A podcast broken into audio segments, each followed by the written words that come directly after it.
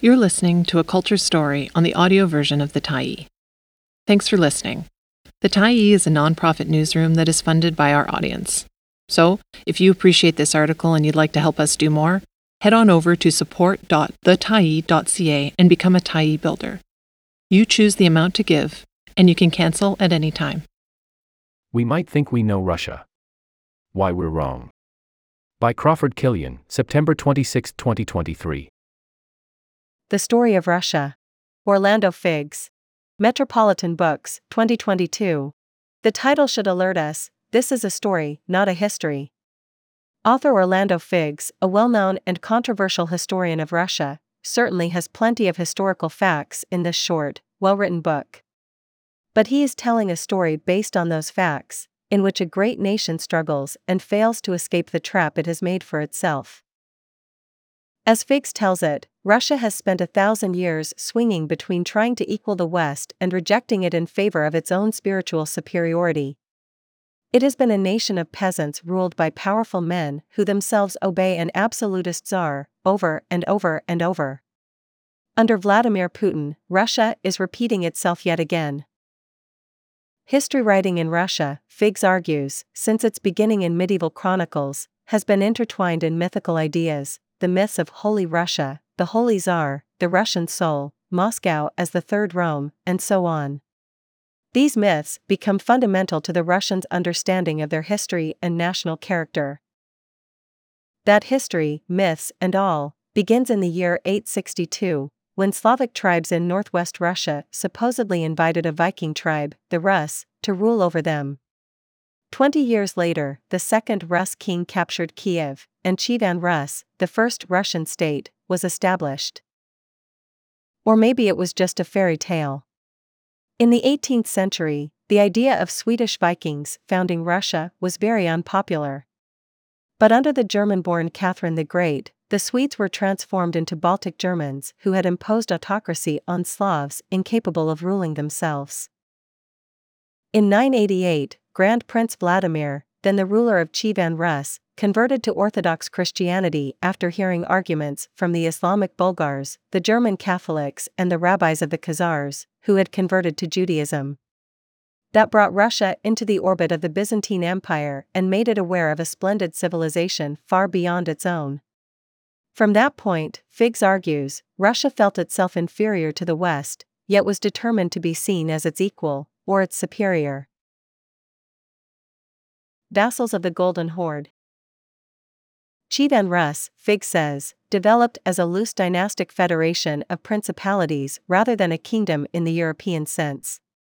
Its towns prospered through trade from as far away as Anglo Saxon England and the Mediterranean.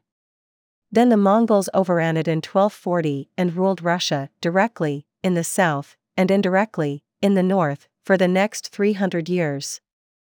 This profoundly changed the Russian story. Russian princes were no longer saintly warriors, but vassals of the Golden Horde.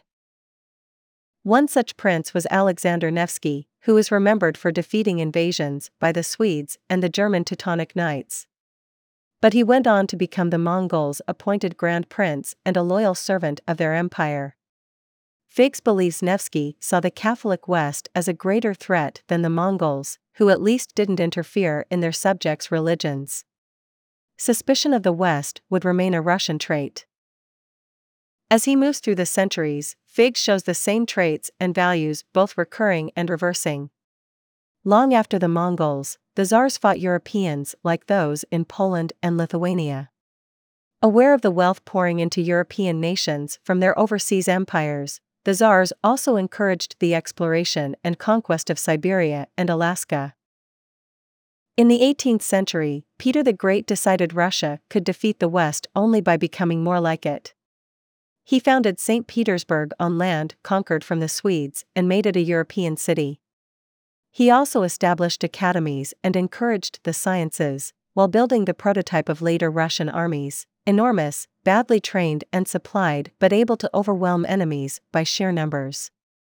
The boyars, landowners who provided Peter's officials and officers, actually ran the empire. If the Tsar only knew. Later czars entrenched the idea of the czar as the personification of the state, the Batyushka, or little father, who was good by definition. And by definition, a bad czar was no czar at all and should be replaced, a concept that inspired many peasant revolts. Although Figes doesn't put it that way, the fall of the czars was the result of too many clashes with other empires, France and Britain in the Crimean War, endless wars with the Ottoman Empire, and the humiliation of defeat by another rising empire, Japan. That resulted in one last attempt in 1905 by the peasants to bypass the Tsar's evil servants and put their grievances directly to their little father, Tsar Nicholas II. Hundreds died, and the Russian peasantry gave him little support in the last war of empires in 1914 18. The October Revolution of 1917 and the resulting civil war seemed like a complete break from Tsarist history.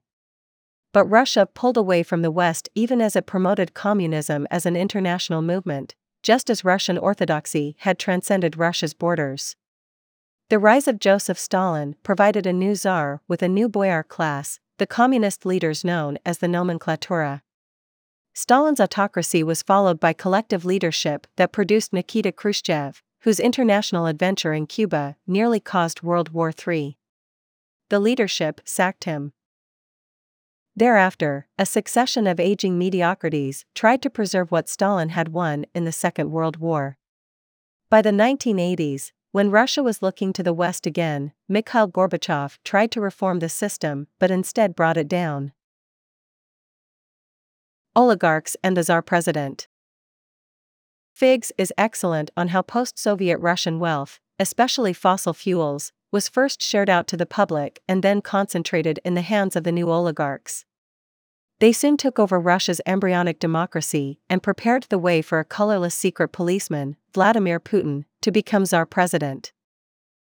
Finished in April 2022, the book has relatively little to say about the present war, though Figes does mention it in his introduction and a concluding chapter. Ukraine's vote to secede from the USSR in 1991, he says, doomed the Soviet Union to collapse, and Putin has long publicly asserted that it's not a real country except as part of Holy Russia. Figes also reports that Putin was furious when former satellite nations like Poland and Hungary joined NATO.